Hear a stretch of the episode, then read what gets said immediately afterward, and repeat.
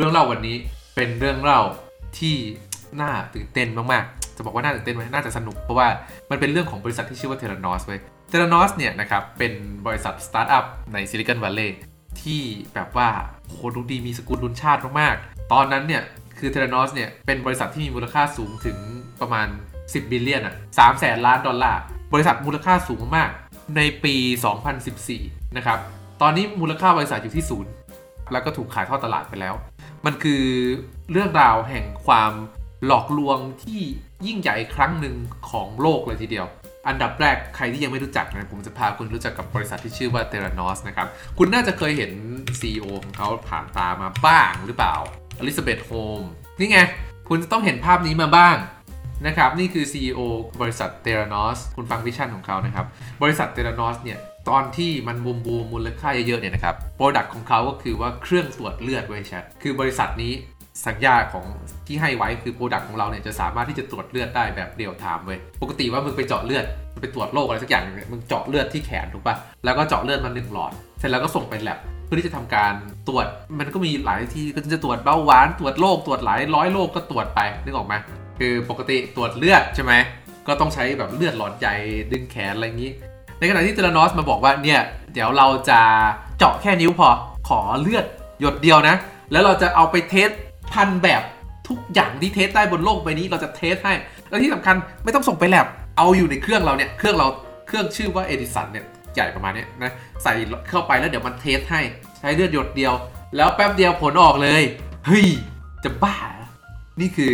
product ของเขาเว้ยซึ่งฟังดูแล้วแบบเป็นไงฮะ เฮ้ยไม่ต้องรอผลตรวจแลบแล้วคุณนึกถึงสภาพอนาคตที่คุณแบบว่า เดินเข้าไปที่ร้านขายยา บอกว่าขอตรวจเลือดหน่อยเอาเข็มจิ้มนิ้วปุ๊บหยดหนึ่งหยดปุ๊บใส่เครื่องปุ๊บผลแลบออกมาปิ้นเอาไปให้หมออ่านเฮ้ย very good อะถ้าเกิดว่ามันมีจริงนี่มันสุดยอดมากๆเลยนะเว้ยแล้วด้วยความที่มันเป็น health tech ก็คือเทคโนโลยีที่มันเกี่ยวกับสุขภาพเว้ยโอ้โหนายทุนกำตังมาโปรยสุดยอดมากๆ มันจะต้อง work แน่ๆ เพราะว่าตอนนั้นเนี่ยนะครับ ในซิลิคอนวัลเลย์เนี่ย สตาร์ทอัพมันกำลังแบบว่าบูมมาก สตาร์ทอัพนั่นนู่นนี่เข้าใจแบบ Uber กำลังมาตอนนั้นน่ะ คือแบบ Netflix กำลังเข้า โอ้โห คือแบบตอนนั้นทุกอย่างมันกำลังบูมแล้วไอ้ Theranos เนี่ย ดูเหมือนว่าจะเป็น king of startup เพราะว่านี่คือ health tech หมายความว่ามันจะไม่ได้อยู่ในชีวิตของเฉพาะคนกลุ่มใดกลุ่มหนึ่งเท่านั้น มันเป็นสิ่งที่ทุกคนต้องใช้เว้ยแล้วถ้าเกิดว่าไอ้ product นี้มันสำเร็จขึ้นมานะเว้ยแชททุกคนจะต้องมาซื้อจาก Theranos แน่นอนถูกปะเราลองนึกถึงเทคโนโลยีทางการทหารแบบว่าโอ้กับเฮลิคอปเตอร์พยาบาลอะลงไปกลางสนามรบปุ๊บกำลังขนทหารบาดเจ็บขึ้นมาตรวจเลือดปุ๊บตูดตูดตูดเอ้ยเลขค่าออกมาเงี้ยไม่ต้องส่งไปแลบโอ้โหเทคโนโลยีพูดแล้วขนลุกเหลือจะเชื่อ ซึ่งตอนนั้นเนี่ย มันปีประมาณแบบ 2013 2014นะเว้ยตอนที่ข่าวเรื่องนี้บูมบูมแล้วพี่อลิซาเบธโฮมก็ออกนิตยสารรัวๆนะครับ ว่านี่คือผู้หญิง CEO ที่เป็นยูนิคอร์นระดับโลกพูดงานนั่นนู่นนี่นะครับ ถ่ายรูปไอ้นี่โอ้เยอะมาก ซึ่งตอนนั้นมันดูน่าเชื่อถือมาก ๆ นะ ตอนนั้นผมอยู่อเมริกาแล้ว แล้วผมก็เห็นว่า เอ้ย Theranos มันเจ๋งจังวะ เพราะว่าตอนนั้นน่ะคุณต้องดูว่า mindset ของทุกคน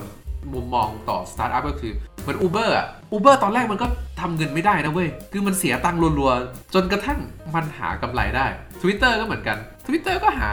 หาเงินไม่ได้ จนกระทั่งจุดหนึ่งแล้วมันพลิกขามาทำกำไรได้แล้ว product ที่ดูเหมือนจะเป็นไปไม่ได้ อย่าง iPhone อย่างเงี้ยมันก็เป็นไปได้ขึ้นมาด้วย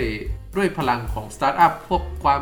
ล้ำๆอะไรแบบนี้แหละดังนั้น Theranos เนี่ยก็ถือว่าเป็นอีกความคิดหนึ่งที่ดูแล้ว เอ้ย น่าจะโอเคนะ ผมดูตอนนั้นผมก็ว่าแม่งดูดีเลยทีเดียว วันนี้เนี่ยคือเรื่องราวของบริษัทนี้ ซึ่งมันแบบว่าซับซ้อนซ่อนเงื่อนเพื่อนทรยศจัดๆไปวันนี้ผมจะเล่าให้ฟัง ผมลืมบอกไปว่าไอ้ทั้งหมดที่เขาว่ามาเนี่ยมันไม่ work นะ คือตอนนี้มัน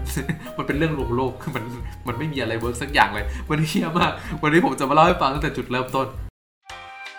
เออคือคลิปนี้ก็แอดไว้สปอนเซอร์เหมือนกันครับ เขาขายอุปกรณ์ไอทีครับ ซื้อซ่อมครบจบในที่เดียวครับส่งด่วน 3 ชั่วโมงในกรุงเทพและจังหวัดใกล้เคียง ถ้าซื้อออนไลน์ใช้โค้ดในอ่านนะครับ มีส่วนลดครับ ใช้นะครับ เขาจะได้จ้างผมต่อ เอาเอาตั้งแต่เริ่มเลยเนี่ยก็คือว่าคุณนึกถึงสภาพอลิซาเบธโฮมก่อตั้งบริษัท Theranos ตอนอายุ 19 ปีนะเว้ยแชท ถ้าเกิดว่าเป็นเราก็จะเรียกกันว่าเด็กกะโปโลเป็นเด็กอายุ 19 ปี จบมัธยมมา ด้วยคะแนนดีมากอะ A ทุกตัวอะไรเงี้ยด้วย vision ที่ตั้งแต่เด็กแล้วนะครับว่า อยากจะเป็นมหาเศรษฐี อยากจะเป็น billionaire ตั้งแต่เด็กเลยนะครับ ก็คือมีความตั้งใจมากๆว่าต้องรวยตั้งแต่เด็กไอดอลก็คือสตีฟจ็อบส์นะครับนั่นแน่นอน แล้วก็เรียนเรียนดีมาตลอดเข้าสแตนฟอร์ดฮะตั้งแต่อายุ 19 เรียน Chemical Engineering ตั้งแต่อายุ 19 เลยเธอก็เลยมีความคิดที่ว่าเธอจะต้องก่อตั้งบริษัทอะไรสักอย่างหนึ่งนะครับproduct อันแรกในหัวเธอก็คือแผ่นแปะผิวหนัง เธออยากจะทำมากก็คือแผ่นแปะผิวหนังที่แปะปุ๊บสามารถที่จะดูดเลือดคุณขึ้นมาตรวจสอบได้ แล้วพอตรวจสอบเสร็จปุ๊บก็ฉีดยาที่คุณต้องการลงไปได้อะไอเทมโดราเอมอนนี่ คือแปะแปะปุ๊บ มันจะมีชิปติดอยู่ที่แผ่นแล้วก็ส่งไปวิเคราะห์ที่ cloud เสร็จแล้วก็ฉีดยาให้คุณเลย โอ้มาก็นี่คือ product แรกเริ่มเดิมทีของเธอ ซึ่งตัว product นี้คือเด็กอายุ 19 คิดนะครับถ้าเกิดว่าคุณมาลองคิดดีๆเนี่ยเชื่อมันหนักอยู่นะ คือมึงจะเอาแผ่นอะไรไม่รู้มาแปะที่ตัวมึงนะ แล้วมันจะฉีดยาอะไรให้มึงก็ไม่รู้เหมือนกันไอแผ่นแปะเนี่ยแล้วจะฉีดยาด้วยอัตโนมัติเธอมี vision เธอมี vision ว่าแบบ เธอจะต้องทำมันให้ได้ เธอก็เป็นเด็กปีหนึ่งที่สแตนฟอร์ดเข้าไปคุยกับอาจารย์ อาจารย์ก็บอกว่าเทคโนโลยีตอนนี้มันเป็นไปไม่ได้เลยนะเนี่ย มันสิ่งที่เธอคิดเนี่ยมันเป็นไปไม่ได้ มันไม่ feasible ทางวิทยาศาสตร์ หมายความว่ามันไม่ใช่ปัญหาทางด้าน engineering นะเว้ยทรายบอกว่ามันทำไม่ได้ แต่ว่าแน่นอนครับ ใน culture ของ Silicon Valley เนี่ยนะครับ มันไม่มีอะไรที่มันเป็นไปไม่ได้หรอกครับ ถ้าเกิดว่าเราตั้งใจมากพอ การสร้าง iPhone เนี่ยนะครับ มันเป็นไปไม่ได้เลย ใช่ไหมก่อนที่สตีฟจ็อบส์จะเข้ามา สตีฟจ็อบส์ก็เอาแส้เฆี่ยน engineer รัวๆ ปั๊กปั๊กปั๊กจนไม่เกิดมาเป็น iPhone ขึ้นมาอลิซาเบธโฮมก็เช่นกันอลิซาเบธโฮมก็มี vision แบบนั้น ไอดอลของเธอคือสตีฟจ็อบผมไม่ใช่ล้อเล่นเป็นไอดอลแบบไอดอลน่ะ เพราะว่าเธอใส่เสื้อคอเต่ามาทำงานทุกวัน เอ้ย คือเสื้อคอเต่ารัวๆ คือยังไงก็ต้องคอเต่าอะ เข้าใจปะคือเวลาพูดเนี่ยก็คือคอเต่าหมด คือสตีฟจ็อบเขาจะมี mindset ในการ drive การทำงานที่แบบ พวกมึงต้องไปทำแต่ตอนนั้นอายุ 19 ตอนนั้นอายุ 19 ในปี 2009 เอ๊ะ อายุ 19 ในปี 2009 ก็อายุเท่ากูนี่หว่า ต่อมา เธอก็ออกมาตั้งบริษัท drop out เลยนะเว้ย คือบอกว่าไปเรียนสแตนฟอร์ดบอกว่าสแตนฟอร์ดไม่ตอบโจทย์แล้วไม่ตอบโจทย์ออกมาตั้งบริษัท อาจารย์คนแรกที่บอกว่าทำไม่ได้อะอลิซาเบธโฮมไม่สนใจอลิซาเบธบอกว่าพวกบอกว่าไม่เนี่ย มันเป็นพวกที่ฉุดรั้งความเจริญก็ไปหาอาจารย์อีกคนหนึ่งไปหาคนใหม่ ปรากฏว่ามีอาจารย์ที่ซื้อไอเดีย มีอาจารย์ที่ซื้อไอเดียเว้ยบอกว่าไอเดียนี้มันดี อาจารย์แม่งยังไงวะอาจารย์แม่งสอนสอนอยู่ลาออกมาร่วมบริษัทกับอลิซาเบธโฮมเฮ้ยมึงเป็นอาจารย์สอนมาสิบยี่สิบปี มึงลาออกมาเพื่อที่จะมาเข้าร่วมบริษัทกับเด็กอายุ19เก้าเด็กปีหนึ่งเฮ้ยแล้วก็มาพยายามที่จะสร้าง product ก็เลยเกิดมาเป็นบริษัทที่ชื่อว่า Theranos มาจากคำว่า therapy ที่แปลว่าการรักษากับ diagnose ที่แปลว่า การวิเคราะห์ การตรวจสอบ การเช็คอาการ ก็คือมันมาจาก product ชิ้นแรกที่อยากจะทำก็คือ แผ่นแปะว่า อะ กูจะตรวจเช็คด้วยว่ามึงมีปัญหาอะไรเสร็จแล้วกูฉีดยาให้ทันที ก็เลยกลายเป็นสิ่งที่เรียกว่า Theranos ทีนี้ก็ออกมาสร้างบริษัทใช่ไหมครับ ทีนี้บริษัทมันก็เริ่มมาตั้งแต่ปี 2009 แล้วก็อลิซาเบธโฮมจะเป็นคนที่เป็นคนที่เขาเรียกว่าอะไร charismatic ก็คือเป็นคนที่มี พูดเก่งว่างั้นเถอะนะครับ สามารถที่จะโน้มน้าวผู้นักลงทุนเข้ามาได้ก็จะมี funding เกิดขึ้นมาหลายรอบมาก ๆ นะครับ แต่ว่าในปีภาพตัดเลยนะฮะ สักประมาณปี 2012 Theranos เนี่ยตอนแรกเนี่ยจะเจ๊งแล้วนะครับ คือหมายถึงว่ามันมันผลาญเงินค่อนข้างเยอะในการวิจัยซึ่งเป็นเรื่องปกติของสตาร์ทอัพนะมึงสตาร์ทอัพนะเดี๋ยวเล่าเป็นเกร็ดนิดนึงก็คือเราไปขายไอเดียนักลงทุนใช่ไหมนักลงทุนก็ให้ตังมา เสร็จแล้วนักลงทุนให้ตังมาก็เอาตังเนี่ยไปจ้างคนทำงานเว้ยคนทำงานเนี่ยก็คือ ด้วยความที่มันเป็นสตาร์ทอัพก็ต้องให้เงินเดือนที่แบบดีอะถูกป่ะให้เงินเดือนให้หุ้นให้อะไรทุกอย่าง มันก็จะใช้เงินเยอะครับ แล้วก็เขาเรียกว่า burn rate ก็คือหมายถึงว่าในเดือนหนึ่งเนี่ย คุณใช้เงินไปเท่าไหร่ สมมุติว่าคุณมีอยู่สิบล้าน แล้ว burn rate คุณเดือนละสองล้าน ก็หมายความว่าบริษัทคุณจะอยู่ได้ไปอีกห้าปีเอ้ห้าเดือน โอ้ห้าเดือน อันนี้ไม่ได้กูเลขผิดกูพูดผิดเฉยๆอย่าแซวห้าเดือน แล้วถ้าเกิดว่าห้าเดือนนั้นไม่มี funding เข้ามา หรือว่าไม่มีรายได้ บริษัทก็จะบึ้มดังนั้นสตาร์ทอัพก็คือจะต้องหา funding รัวๆนะครับ ต่อมาปรากฏว่าในปีประมาณ 2012ผมจำไม่จำไม่ได้ว่าอะไรมันหมด ตังหมด คือบริษัทแม่งจะไม่ไม่ไหวแล้วนะครับ มันจะมันจะเจ๊งมันจะล้มละลายแล้วนะครับ ก็มีนายทุนคนหนึ่งเข้ามา ซึ่งก็เป็นอีกตัวละครหนึ่งนะครับ ที่ชื่อว่าซันนี่บัลวานีอ่าคนนี้บอกว่าเอาตังมาค้ำบริษัท 12 ล้าน แล้วตัวเองเข้ามาบริหารเลยนะครับ จริงๆแล้วรู้จักกับอลิซาเบธมาพอสมควรซันนี่เนี่ยนะครับ เปิดเผยในตอนหลังด้วยนะครับว่า 2 คนนี้มีความสัมพันธ์อ่าโรแมนติก relationship นะครับ ความสัมพันธ์พอแปลไทยแล้วมันจะดูความสัมพันธ์ฉันชู้สาว ภาษาอังกฤษคือ romantic relationship นะครับ ไอ้เหี้ยคนละ feel ตอนนั้นก็ไม่มีใครทราบ ก็เข้ามาในบริษัทนะครับแต่ว่าอายุต่างกันมากนะเขาบอกว่ามีความสัมพันธ์กันตั้งแต่ตอนเริ่มบริษัทเลยนะครับ ก็ตั้งแต่อลิซาเบธอายุ 19 โอ้ กินเด็กเหมือนกันพี่ซันนี่ ทีนี้ไม่เกี่ยว จะว่ามันเกี่ยวไหมมันก็ไม่เกี่ยวเรื่องของแบบเรื่องของความสัมพันธ์เรื่องของธุรกิจอาช่างมันเถอะสรุปก็คือพอซันนี่เข้ามาบริหารแล้วเนี่ยซันนี่บอกว่าเออมันเงินกูนี่หว่า กูก็ต้องเข้ามาบริหารให้ให้บริษัทมันออก product อะไรสักอย่างได้ไหมก็เข้ามาแบบว่าบึ้มบึ้มบึ้มสั่งการเลยนี่คือภาพภายในในบริษัทตั้งแต่ปี 2012 2013มาในปี 2013 เนี่ยนะครับเป็นปีแรกนะครับที่ Theranos เปิดเผยตัวตนออกมา เปิดตัวเปิดใจออกมาจาก stealth mode นะครับว่าตัวเองเป็นบริษัทตรวจสอบเลือด แล้วก็มีดีลกับร้านขายยา อันดับต้นๆของอเมริกาก็คือ Walgreens คือคนอยู่ไทยอะอาจจะไม่ทราบนะครับ แต่ไอ้เหี้ย Walgreens เนี่ยอยู่อเมริกาเนี่ยมีทุกหัวระแหงเลยนะเว้ย เหมือนเซเว่นอีเลเว่นคืออยู่ดีๆ บริษัทสตาร์ทอัพเปิดตัวมานะ แล้วบอกว่ากูมีดีลกับ Walgreens ว่า Walgreens อะ จะใช้ product กูในการตรวจเลือด โอ้โห my god my goodness เพราะ Walgreens มันมันเยอะขนาดนี้ แล้วตอนแรก Walgreens บอกว่าจะจะลองขยายในหนึ่งรัฐก่อนเสร็จแล้ว พอมันใช้ได้ก็ค่อยๆขยายไปในทุกรัฐนะเว้ย ถ้ามีดีลแบบนี้เนี่ยคือเงินมันเยอะมากพอเงินมันเยอะมากปุ๊บนักลงทุนมองปุ๊บเฮ้ยเหี้ย Walgreens ซื้อว่ะ กูก็ต้องลงกูอัดตังค์เลยโอ้แสดงว่า Walgreens แม่งต้องทำการบ้านมาแล้วว่าบริษัทนี้แม่งของจริงก็ลงทุนนักลงทุนเข้ามาเนี่ยนะฮะก่อนที่จะเปิดตัวหมายถึงว่าดีลนี้มันมันดีลมารับๆมาสักพักหนึ่งแล้วใช่ไหมเวลาที่เขาไปขายนักลงทุนก็บอกว่าอะเนี่ย Walgreens กำลังจะซื้อนะนักลงทุนก็เข้ามานักลงทุนที่เข้ามาลงทุนใน Theranos เนี่ยนะครับกูขอบอกว่าบอร์ดมันเนี่ยโคตรพ่อโคตรแม่ใหญ่ที่สุดในจักรวาล คุณดูชื่อแต่ละคนในบอร์ดนะครับ ในในบอร์ดบริหารของ Theranos ที่ที่คนที่เข้ามาลงทุนเนี่ยนะ มีอดีตรัฐมนตรีต่างประเทศของอเมริกา อดีตรัฐมนตรีกลาโหมของอเมริกา สว.อเมริกาอีกสามคน รัฐมนตรีกระทรวงศึกษา แล้วก็แบบว่านายทหารแบบว่าแม่ทัพสามภาคเขียนอะไรลงเอ๊ะบอร์ดทำไมมีแต่ทหารมีแต่ราชการ คือบอร์ดมึงใหญ่มาก แต่ในบอร์ดเนี่ยไม่มีหมอสักคนเข้าใจปะเป็นบริษัทตรวจเลือดที่ในบอร์ดไม่มีหมอ ทีนี้พอบอร์ดมันใหญ่แบบนี้แล้วเนี่ยนะครับ มันมีพลังภายในหลายอย่างที่เกิดขึ้นกับตัวบริษัท เพราะว่าเอาละนักลงทุนบอกเอ้ยบริษัทของคุณนี่มันใช้ได้จริงหรือเปล่าครับเนี่ยขอตรวจสอบหน่อย Theranos ก็บอกว่า no no no ตรวจไม่ได้หรอก เพราะว่านี่มันเป็นความลับบริษัท เป็น trade secret ความลับทางการค้า คุณจะมาดูไออินโนเวชันของเราได้ยังไง เดี๋ยวโดนก๊อปโอเค ก็ถูกถูกถูกต่อมาแต่แบบคนก็ยังแบบ เอาดูไม่ได้แล้วทำยังไงอะ พวกคุณไม่ต้องหนักใจไป อยากจะให้คุณดูความน่าเชื่อถือของสมาชิกบอร์ดของเรา นั่นก็คือรัฐมนตรีกลาโหมนี่รัฐมนตรีต่างประเทศ คุณคิดว่าเขาจะไม่ทำการบ้านอย่างนั้นเหรอครับ อีกคนหนึ่งเป็น CEO บริษัท Oracle เฮ้ยนี่มันสตาร์ทอัพนี่คุณต้องเชื่อใจเขานะครับเนี่ยโอ้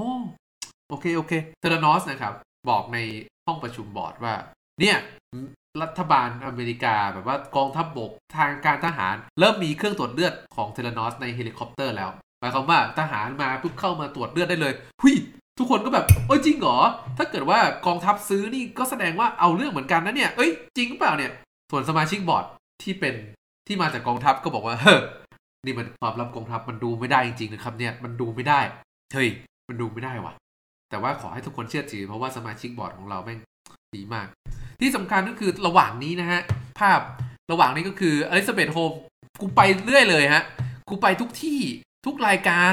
TED Talk ก็มี World Economic Forum ก็มา Forbes 500 คือทุกอย่างอลิซาเบธบอกว่า product ของเราเนี่ยมันจะต้องเกิดมาเพื่อเปลี่ยนโลกนะครับ ตอนนี้คือภาพ PR มันดีมากๆ ภาพ PR มันแบบว่า โอ้ว่าเป็นแบบ entrepreneur เป็นนักธุรกิจหญิงคนแรกที่แบบว่าฝ่าฟันขึ้นมาในโลกของผู้ชาย ตัวเธอเองผู้หญิงคนเดียวก็ทำได้ อ่านึกออกไหมฮะ นี่คือโลกคือตอนนี้แบบ ทุกอย่างมันกำลังดูดีไปหมด แต่ว่า product ตรวจสอบไม่ได้ คือกูไม่ได้ไอ้นี่นะ ไปคุยกับบิลคลินตันกับแจ็คหม่า มึงดูแล้วกัน นี่เป็นไง เฮ้ย พอมันเห็นภาพแบบนี้ปุ๊บ เฮ้ยบิลคลินตันเว้ยแจ็คหม่าเว้ย เฮ้ย สุดยอดมากๆ นอกจากนั้นบิลคลินตันไม่พอ นี่ มึงดู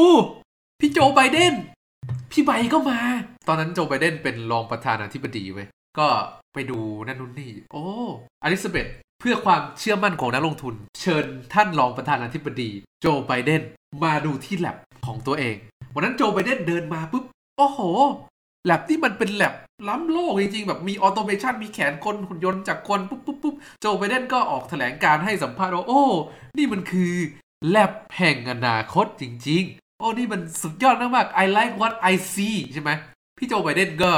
รับรองให้ค้ำให้หนึ่งดอก แต่ว่าเรื่องเล่าในวันนั้นเบื้องหลังมันคืออะไรรู้ป่ะ เบื้องหลังในวันนั้นนะเว้ยแชทอลิซาเบธโฮมแลบของตัวเองนะ สั่งให้ปิดแลบที่เขาทดลองกันอยู่ก็คือล็อกประตูให้หมด ห้องที่โจไบเดนจะเข้ามาเนี่ยทำใหม่ ทาสีใหม่ เอาเครื่องของตัวเองไปวางไว้ แล้วก็เอาหุ่นยนต์ล้ำๆไป วางมุนมุนมุนมุนไม่ได้ทำเฮียอะไรเลยคือเฟกเอาทุกอย่าง สร้างภาพเพื่อให้โจไบเดนดู โจไบเดนก็เห็นโอ้ very good นะ very good จบ ซึ่งนักวิจัยในบริษัท ก็ออกมาพูดทีหลังว่าแบบ วันนั้นน่ะ เชี่ยแลบข้างๆ ที่แบบผลผลการทดสอบแม่งยังเฟลอยู่รัวๆ แม่งล็อกให้ไม่ให้ ไม่ให้กูทำงานไม่ให้กูเข้าไปทำงานให้ให้ให้พี่ไบเดนเดินอย่างเดียว เออจบที่สำคัญก็คือว่าเรามาดูที่คุณภาพของตัว product กันนะครับ ที่บอกว่า Walgreens เข้าใช่ไหม Walgreens ก็เริ่มเปิดศูนย์ตรวจเลือดของ Theranos ในรัฐอาริโซนาประมาณ 40 จุดนะครับ ก็เริ่มตรวจเลือดจริงๆเว้ยทีนี้มันเริ่มการล่มสลายเพราะอะไร เพราะอยู่ดีก็มี article หรือว่าบทความจากหนังสือพิมพ์ นิวยอร์กไทมส์บอกว่าไอ้ที่ Theranos ทำอยู่เนี่ย มันไม่ถูกต้องนะเนี่ย มีคนในเอามาบอก whistleblower นะครับ มีคนในมาแจ้งข่าวให้ทราบว่า ไอ้ที่ Theranos ทำอยู่นี่มันหลอกลวงผู้บริโภคชัดๆโอเริ่มมี article ออกมาอลิซาเบธโฮล์มส์ซึ่งกำลังแบบว่ากำลังติดติดลมบนอะ ก็ออกมาออกมาให้สัมภาษณ์นี่คือสิ่งที่เกิดขึ้นนะคะ จากการที่ผู้หญิงตัวเล็กๆ คนหนึ่งตั้งใจสร้างธุรกิจขึ้นมา จากพื้นที่ไม่มีอะไรเลย เรากำลังจะเปลี่ยนโลก แต่ก็ไม่มีใครเชื่อเรา นี่คือการกลั่นแกล้ง นี่คือการเหยียดเพศ นี่แหละเขาพยายามจะกดเราให้ต่ำไม่จริงเลย โอ้น้ำตาคอเป็นไง ซึ้งอีก อะ โลกทั้งใบ โอ้ใช่ไอ้พวกเนี้ยมันเป็นพวกตอนที่มันพูด Uber เป็นไง มันบอกว่า Uber จะเจ๊งเป็นยังไง Uber ตอนนี้เจ๊งไหมไม่เจ๊งทวิตเตอร์ตอนนั้นพวกไอ้ที่นี่ก็บอกว่าจะเจ๊งเป็นยังไง เจ๊งไหมอลิซาเบธเธอคือฮีโร่ของพวกเรา อลิซาเบธก็ตอนนั้นก็คือสามารถรับหน้าไปได้หนึ่งช่วงเท่านั้น อันนี้ประมาณ 6 เดือนก่อนล่มสลาย เออ นี่คือประมาณ 6 เดือนก่อนล่มสลาย ทีนี้เว้ย ในในจังหวะที่มันเริ่มมีบทความแบบแย่ๆออกมาจากนิวยอร์กไทมส์ เฮ้ยเขาไม่เขาค่อยๆปล่อยอะดิเขาปล่อยบทความแรก เหมือนเอ๊ะจริงหรือเปล่านะ บทความที่สองผมว่าไม่จริง บทความที่สามคือหลักถงหลักฐานที่อะไรมาเต็มอะว่าแบบว่าเฮ้ย แล็บมึงมั่วเนี่ย จริงเหรอวะ ปรากฏว่าไอ้ Theranos นี่ก็ตามหาฮะ พี่ซันนี่บัลวานีของเรา ตัวละครที่แบบว่าเข้ามา พี่ซันนี่ก็แบบว่า ฉันจะตามหามัน มันเป็นใคร ผมจะเอาหัวมันมาให้จงได้ แล้วก็ไปตามหามาจริงๆมีมีอีเมลแบบว่ามี text message ในหลักฐานในชั้นศาลเลยนะเว้ยว่าแบบว่าพี่ซันนี่แกตามล่าหัวจริง มีการจ้างนักสืบเอกชน เพื่อที่จะไปเดินตามว่าไปหาว่ามันเป็นใคร แล้วไอ whistleblower หรือว่าผู้ที่ออกมาแจ้งเรื่องนี้เนี่ยมีสองคนออกมาแจ้งแต่ว่าไม่รู้จักกัน มาแจ้งพร้อมกันโดยไม่ได้นัดหมาย แต่บังเอิญคือไปเจอว่าไงฮะ คนแรกคนตัวตัวท็อปเนี่ยนะฮะ ก็คือไทเลอร์ชูสนะครับ นามสกุลชูสเนี่ยนะครับ คุณจำได้ไหมว่าในบอร์ดบริหารของ Theranos เนี่ย มีอดีตรัฐมนตรีต่างประเทศของอเมริกาอยู่ เป็นปู่ของพี่ไทเลอร์นี่เองฮะแทมแทก็คือปู่ลงทุนในบริษัท หลานมาทำงานในบริษัท แล้วหลานเนี่ยก็ ทำงานแล้วรู้สึกเห็นแล้วแบบไอ้เหี้ยมันทำเหี้ยอะไรของบริษัทเนี่ยคืออย่างนี้เลือดที่เอามาตรวจพี่ไทเลอร์เขาบอกว่าอย่างนี้ครับเลือดที่เอามาตรวจมันมันไม่ work คือตอนแรกอลิซาเบธบอกว่าเออตอนแรกรุ่นแรกของเราเนี่ยสามารถที่จะตรวจเลือดได้พร้อมกันถึง 300 อย่าง ไอ้ไทเลอร์นี่ผู้ซึ่งเรียน biology มา คือมาเป็นผู้ผู้เชี่ยวชาญทางด้านการแพทย์มาดูแลบแม่งก็เกาหัวแล้วแบบว่า 300เหี้ยอะไรอะทำได้เจ็ดอย่าง แถมไอ้เจ็ดอย่างเนี่ยทำได้ไม่พร้อมกันด้วย มึงอยากตรวจเจ็ดอย่างใช่ไหมมึงเอาเครื่องมาเจ็ดเครื่อง เสร็จแล้วมึงก็ run พร้อมกันเจ็ดอย่าง แล้วไอ้เครื่องเจ็ดเครื่องนี้ไม่เท่าไหร่ แต่ละเครื่องอะ มันไม่ใช่เทคโนโลยีของ Theranos มันเป็นการเอาเทคโนโลยีของบริษัทอื่น พวกไฟเซอร์ พวกอะไรอะมาโมโซนSiemens Sony Ericsson อะเอาแลบเขามาโม คือไม่ใช่เทคโนโลยีใหม่ ไม่มีใครคิดอะไรใหม่เลยไอ้นี่ก็แบบไปบอกปู่ ปู่ครับปู่ครับ อ่า ผมว่ามันมันแปลกๆครับซัดซัดมากเลย ปู่นี่ก็แบบพูดอะไรอะเชื่อในตัวอลิซาเบธ เชื่อในตัวอลิซาเบธไอ้นี่ก็แบบ ปู่แต่กูทำงานไม่ปู่แต่ปู่เป็นคนใหญ่คนโต ไม่ไม่ไม่เชื่อ คนจะมาหลอกทั้งบอร์ดได้ยังไงไปเป็นไม่ได้ อันนี้ก็ไปทำงาน ที่เคลมบอกว่าเลือดหยดเดียว ใช้ในการตรวจ บึ้งเลือดหยดเดียวอะเวลาตรวจเลือดอะมันต้องตรวจหลายอย่างมันมีตรวจพลาสมาเวลาตรวจพลาสมายังไงเอาเลือดมาหลอดหนึ่งแล้วก็เอามาปั่น ปั่นให้แบบพลาสมามันแยกกับเลือด แล้วเอาพลาสมาไปตรวจอีกทีหนึ่งเวลาเอาไปตรวจอะมันต้องใส่สารเคมีนั่นนู่นนี่ แล้ว มันถึงจะแบบให้ผลตรวจออกมาได้แต่ละอย่างมันใช้สารเคมีต่างกัน ทีนี้เลือดมึงมีอยู่หยดเดียว มึงจะแยกออกไปทำยังไงนะอันนี้คือคำถามว่าเลือดมึงมีหยดเดียวมึงจะตรวจ 300 แบบได้ยังไงเพราะแต่ละแบบมันต้องใส่สารเคมี สารเคมีนี้ไปมีผลกับสารเคมีนู้นแล้วมันมันจะตรวจออกมาได้ยังไง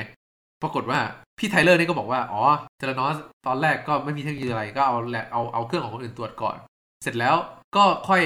มาโมเครื่องของบริษัทอื่น ให้ใช้เลือดน้อยลง แต่ก็ยังต้องใช้เลือดเป็นเป็นหลอดอยู่นะ แต่ว่าตอนโฆษณาเนี่ยบอกว่าเลือดหยดเดียวเท่านั้น เลือดหยดเดียวเท่านั้น เลือดหยดเดียวเนี่ยมันมีปัญหาอะไร ทางการแพทย์นะครับ อันนี้ผมไปอ่านมา เขาบอกว่าเวลาเจาะนิ้วอะ ถ้าเกิดว่าเจาะไม่ดีอะ แล้วบีบเลือดออกมา เวลาเลือดมันออกอะ มันมันโดนผิวหนัง มันมีสารปนเปื้อน มันเยอะมาก ค่าเอเลอร์มันเยอะมากนะครับ แล้วก็เรื่องของไอเกล็ดเลือดจำนวนเกล็ดเลือดหยดเดียวเนี่ยมันมันหาค่าเฉลี่ยไม่ได้ หมายถึงเลือดหยดหนึ่งกับเลือดอีกหยดหนึ่งเนี่ย ความเข้มข้นของเกล็ดเลือดมันเม็ดเลือดขาวมันไม่เท่ากันอะคือมันไม่สามารถใช้เลือดหยดเดียวเพื่อที่จะเอามาทำสถิติได้ว่า เออคุณมีความหนาแน่นของเม็ดเลือดขาวเท่านี้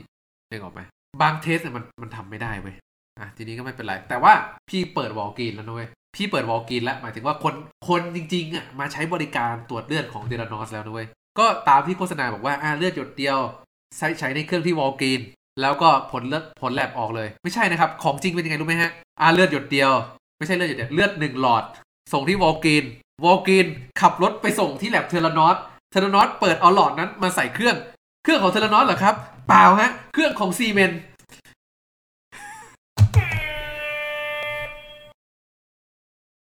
แล้วก็เอาเอาเลขไปส่งลูกค้า แต่เดี๋ยวก่อน ถ้าอย่างนั้น มึงไม่เปิดเป็น lab test เลือดปกติอะแล้ว Theranos คือราคาถูกกว่าท้องตลาดมากๆ ราคาค่าตรวจเนี่ยถูกมาก ก็หมายความว่า Theranos เนี่ยต้นทุนมันขาดทุนทุกๆ ครั้งที่มีการตรวจเลือด แล้วก็คือเอาเลือดเอาเลือดลูกค้ามาแล้วก็แบ่งครึ่งหนึ่งใช่ไหมเอาตรวจเครื่อง Siemens แล้วก็เอาตรวจเครื่องของ Theranos เองด้วย ก็คือเวลาที่จะเทียบผลลัพธ์กันอะมันจะได้เทียบได้ปรากฏว่าพี่ไทเลอร์บอกว่า error แต่ละครั้งเนี่ยสูงสุดกว่า 300เปอร์เซ็นต์ สามร้อยเปอร์เซ็นต์แชท error สามร้อยเปอร์เซ็นต์ก็หมายความว่าผลของมึงเนี่ยคือขยะดีๆนี่เอง ขยะเปียกดีๆนี่เอง แต่ว่าก็ส่งผลให้ลูกค้า ส่งผลเครื่อง Siemens เหรอครับ เปล่า ส่งผลเครื่อง Theranos โอ้ my god คือมีเครื่อง Siemens ตั้งไว้เพื่อ แล้วลูกค้าคือได้ผลตรวจเลือดไป ไอ้เชี่ยบางคนแบบกูเป็นมะเร็ง เป็นมะเร็ง Theranos มีเคสผลตรวจเลือดก็ไปเป็นมะเร็ง เอ้าทำไงอะเกือบเกือบ ดีก็ไปหาหมออีกคนนึงแล้วตรวจแบบเจาะเลือดจริง ๆ แล้วแบบว่าอ้าวไม่มีนี่ อีกคนนึงบอกว่าเจาะเลือดออกมาแล้วบอกว่า มีความเสี่ยงสูงมากที่จะแท้งลูกลงคนท้องอะ่ะ เอ้ยไอ้เครียดเลยคุณแม่เครียดเลย คุณแม่คิดถึงกระทั่งทำแท้งก่อน เพื่อที่จะตัดปัญหา แต่ก่อนที่คุณแม่จะไปทำแท้ง คุณแม่ไปหาหมออีกคนหนึ่งก่อน ก็รอดเหมือนกันสองเคสนี้นะครับ ขึ้นศาลนะครับ ตอนนี้ลูกสาวคุณแม่อายุหกขวบแล้วครับ เกือบไม่ได้เกิด นี่คือความเสียหายที่เกิดขึ้นจริงจาก Theranos พี่ไทเลอร์ก็ออกมา ไทเลอร์คือวิสเซ l โ b เวอร์อะเอ๊ะหล่อเท่เก๋ smart แปลว่าเข้าไปเรียนจบใหม่ ๆ มาเข้า Theranos ทันทีนะครับ เป็นหลานของท่านรัฐมนตรีต่างประเทศผู้ที่ออกมาเล่าเรื่อง Theranos คือส่งข้อมูลให้นักข่าว ให้ New York Post ทีนี้ระหว่างนี้นะฮะ ในระหว่างที่พี่ไทเลอร์ส่งข้อมูลให้นักข่าวนี่นะฮะอลิซาเบธโฮมเนี่ยก็มากินข้าวที่บ้านเป็นประจำ เพราะว่าอะไร เพราะว่าปู่เป็นสมาชิกบอร์ดของ Theranos ถูกไหม ก็มากินข้าวบ้านว่าคือเป็นเหมือนสมาชิกในครอบครัว แล้วก็คือไอพี่ไทเลอร์นี่ก็เห็นอลิซาเบธคุยกับปู่ ก็คุยกันนั่นนู่นนี่พออลิซาเบธกลับไปพี่ไทเลอร์ก็แบบปู่ครับ มันไม่ได้นะเนี่ยพี่ปู่ก็บอกว่าไม่เอาเชื่อในอลิซาเบธเชื่อในอลิซาเบธอันนี้ขอเล่าเล่าแบบว่าในอนาคตนะครับ ในในที่สุดหลังจากซึ่งทุกอย่างมันเปิดเผย คุณปู่เนี่ยนะครับ ก็ออกมาบอกว่า คือคุณปู่เห็นนะฮะ ว่า Theranos เนี่ยจ้างทนายมาไล่บี้หลานตัวเอง พี่ไทเลอร์เนี่ย ตอนที่เขาเปิดตัวออกมาว่าเขาเป็นคนจริงๆเขาก็ไม่ได้อยากเปิดตัวหรอกว่า กูเอง กูเป็นคนให้ข้อมูลเองนึกออกไหมแต่ว่า Theranos พี่ซันนี่เนี่ยจ้างนักสืบจนกระทั่งแบบว่ารู้อะกูรู้แล้วว่าเป็นมึงอะพี่ไทเลอร์ก็บอกอะมึงรู้แล้วก็กูเปิด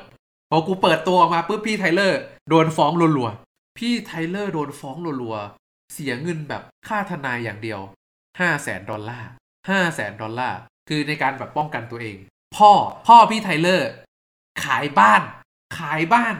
เพื่อเอาตังมาจ้างทนายให้ลูกสู้คดีกับ Theranos ในขณะที่คุณปู่นะ คุณปู่ไม่ได้ช่วย แต่ว่าสุดท้ายแล้วคือคุณปู่ไปเห็นช็อตที่แบบทนายมาขู่กรรโชกอะมาขู่กรรโชกหลานตัวเองว่าแบบ เฮ้ยพวกมึงไม่ใช่ทนายแล้ว พวกมึงคือกุ๊ยดีๆนี่เองไอ้พวกมึงนักเลงสุดท้าย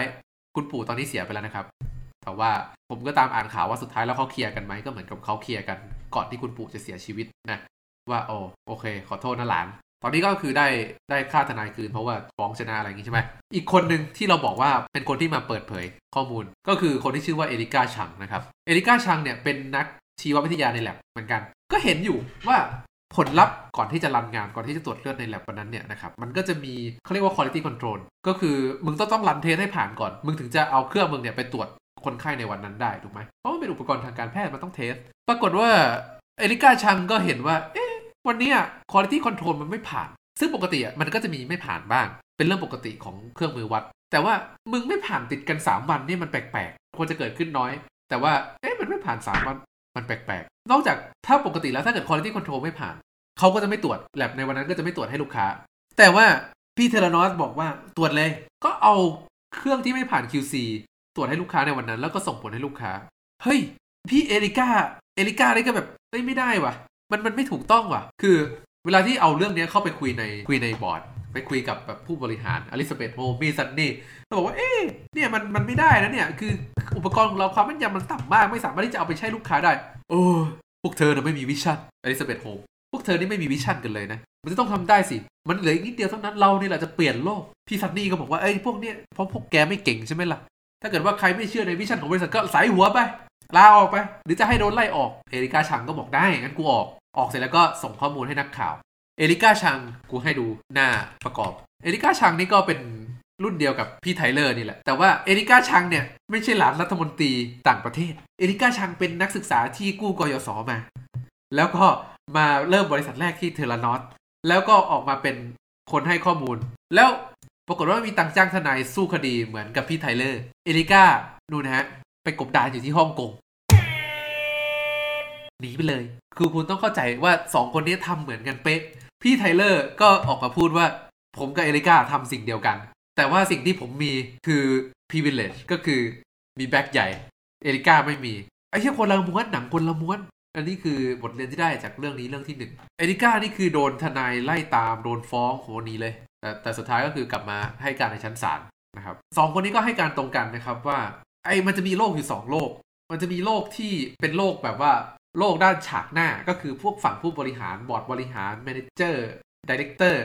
แล้วก็จะมีฝั่งที่เป็นแบบว่าสลัมก็คือฝั่งที่คนทำแล็บคนทำแล็บเนี่ยคือแบบว่าทำงานหัวแตกคือเครื่องเรามันไม่ได้อะไรเงี้ยพี่ไทเลอร์บอกว่าวันหนึ่งมี director เดินมาถามว่าเขากำลังทำอะไรอยู่กำลังทำแล็บ กำลังแบบ pipette อยู่อะกำลัง pipette อยู่ แล้วผู้บริหารเดินมาถามว่า เอ้ผลการทดสอบนี่มันบอกอะไรเราอย่างนั้นเหรอพี่ไทเลอร์ก็ยืนขึ้นเลยแล้วบอกว่า ถ้าเกิดว่าการอ่านของผมถูกต้อง หมายความว่าไอ้เครื่องเหี้ยเนี่ย คือขยะ director ก็สงสัยจะอ่านผิด นะนี่คือเรื่องราวของการฟ้องร้อง สุดท้ายบริษัทมันล่มสลาย เพราะว่า 2 คนนี้นะ เพราะว่าไอ้ article ออกมาในนิวยอร์กไทม์นะครับ แล้วก็ทำให้รัฐบาลเริ่มกลับมาหันมาดูแลว่า เอ้ย มันเกิดอะไรขึ้น ปรากฏว่าพอไปตรวจสอบก็พบจริง ๆ ก็สุด Theranos ก็ถูกสั่งให้ปิดแล็บห้ามตรวจเลือด 2 ปี บริษัทตรวจเลือดที่โดนสั่งห้ามตรวจเลือด 2 ปี ก็มันจะไปเหลือเหี้ยอะไรล่ะครับ ก็คือเจ๊งไปนะครับมันมีความแบบว่า ซับซ้อนซ่อนเงื่อนเพื่อนทรยศจัดๆนะ ความ peak ของเรื่องนี้คืออลิซาเบธยังไม่โดนจับตอนนี้เหรอ ปัจจุบันนะครับคดีเพิ่งเพิ่งตัดสินไปของอลิซาเบธนะครับว่าโดนข้อหาช่อโกงสี่กระทงเอ่อสี่กระทงจำคุกกระทงละยี่สิบปี ก็เรียบร้อยก็คือโดนแล้วแน่ๆบริษัทถูกขายทอดตลาดนะครับ แล้วก็ของซันนี่เนี่ย กำลังจะขึ้นศาลในเดือนนี้ หรือเดือนต่อไปนี่แหละ ก็ตามนี้นะครับก็โดนข้อหาช่อโกงช่อโกงในทุนนะไม่ใช่ไม่ใช่ช่อโกงผู้บริโภคเออที่ที่น่าเจ็บใจคือตรงนี้ว่าแบบไอ้เชื่อมึงเป็นบริษัทที่ตรวจเลือดนะว่ามีผลกับการตัดสินใจทางสุขภาพของคนแบบชัดเจนมากๆ แต่ว่าไม่ไม่โดนลงโทษในจุดนั้น โดนลงโทษในในจุดที่ว่าหลอกลวงนายทุนนี่คือเรื่องของ Theranos มีเกร็ดเล็กเกร็ดน้อยอีกมากมายนะครับ คือความระยำความ fake ของของ Theranos เนี่ย มันแย่อะเดี๋ยวเอารูปให้ดูกัน ก็ก็คือโกงอะ่ะ แล้วก็เทคโนโลยีของบริษัทตอนนี้เนี่ยนะครับ ไม่เหลืออะไรเลย หมายถึงว่าไม่มีอะไรที่เป็นชิ้นเป็นอันเลย กับเงินลงทุนหายไปกว่าพันสองพันล้านนะครับไม่ได้อะไรขึ้นมา ก็เดี๋ยวรอดูคดีมันยังไม่จบ หมายถึงว่าซันนี่ก็ยังไม่ยังไม่ขึ้นศาลนะนี่คือนี่คือการฉ้อโกงก็เป็นเป็นเคสของซิลิคอนวัลเลย์ที่ใหญ่ที่สุดในโลก ก็คือมันเป็นบริษัทแบบลวงโลกที่เคยมีมูลค่ากว่าหมื่นล้านดอลลาร์ แล้วที่สำคัญ บทเรียนของเรื่องนี้คืออะไรทำไม board of director ถึงไม่รู้เรื่องนี้ มันเป็นการเชื่อกันมา คนนี้เชื่อก็เลยเชื่อต่อ โดยที่ไม่มีใครตรวจสอบ สุดท้ายแล้วกลายเป็นว่า Theranos แม่งแบบบินฟรีๆ คือไม่มีใครตรวจสอบเลย เอาเอาคนมีชื่อเสียงมาค้ำเฉย ซึ่งมันทำร้ายธุรกิจสตาร์ทอัพอย่างใหญ่หลวงมาก เพราะว่าเคสของสตาร์ทอัพครั้งต่อไป ก็จะมีคนรู้สึกว่าเฮ้ยมันก็จะมีคนคาบแคลงใจเครื่องเคลือบแคลงใจคลางแคลงใจ มีคนข้องใจแล้วกันภาษาไทย ว่าเอ๊ะจริงหรือเปล่านะครับมันเออมันเป็นผลไม่ดี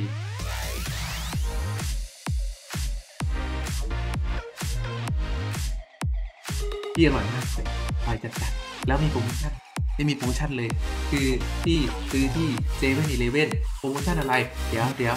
วันที่ตั้งแต่วันที่ 17นะเว้ยหลังวันเลนทงวันเลนทน์ไปถึง 23 ไอ้เที่ยสองชิ้น12บสองบาท คือซื้อแล้วแถมเหมือนกับสหกรณ์โรงเรียนรัศสีมา2ชิ้น12บสองบาทหมายถึง2 2ถุงเนี่ย12บาท กินกันไปดิ12บสองบาทอิ่มๆจุกๆวันที่17ถึง23หลังวันที่23ไปอีกอาทิตย์หนึ่งขึ้นราคามาหน่อยหนึ่งสองชิ้น15บห้าบาท แต่ก็ยังถูกอยู่เพราะปกติราคาถุงละ10บาทไอ้หนุ่มกินแล้วอิ่มๆจุกๆของอร่อยจริงอร่อยจริงอันนี้ไม่ไม่โมเมเลย ไม่โมเมเลย คือถ้าเกิดไม่อร่อยจริงอะบ้านกูไม่มีเยอะขนาดนี้เก็บป่ะเออจริง แล้วนี่คือต้องต้องยั้งยั้งเพราะว่ากินแล้วเดี๋ยวหมด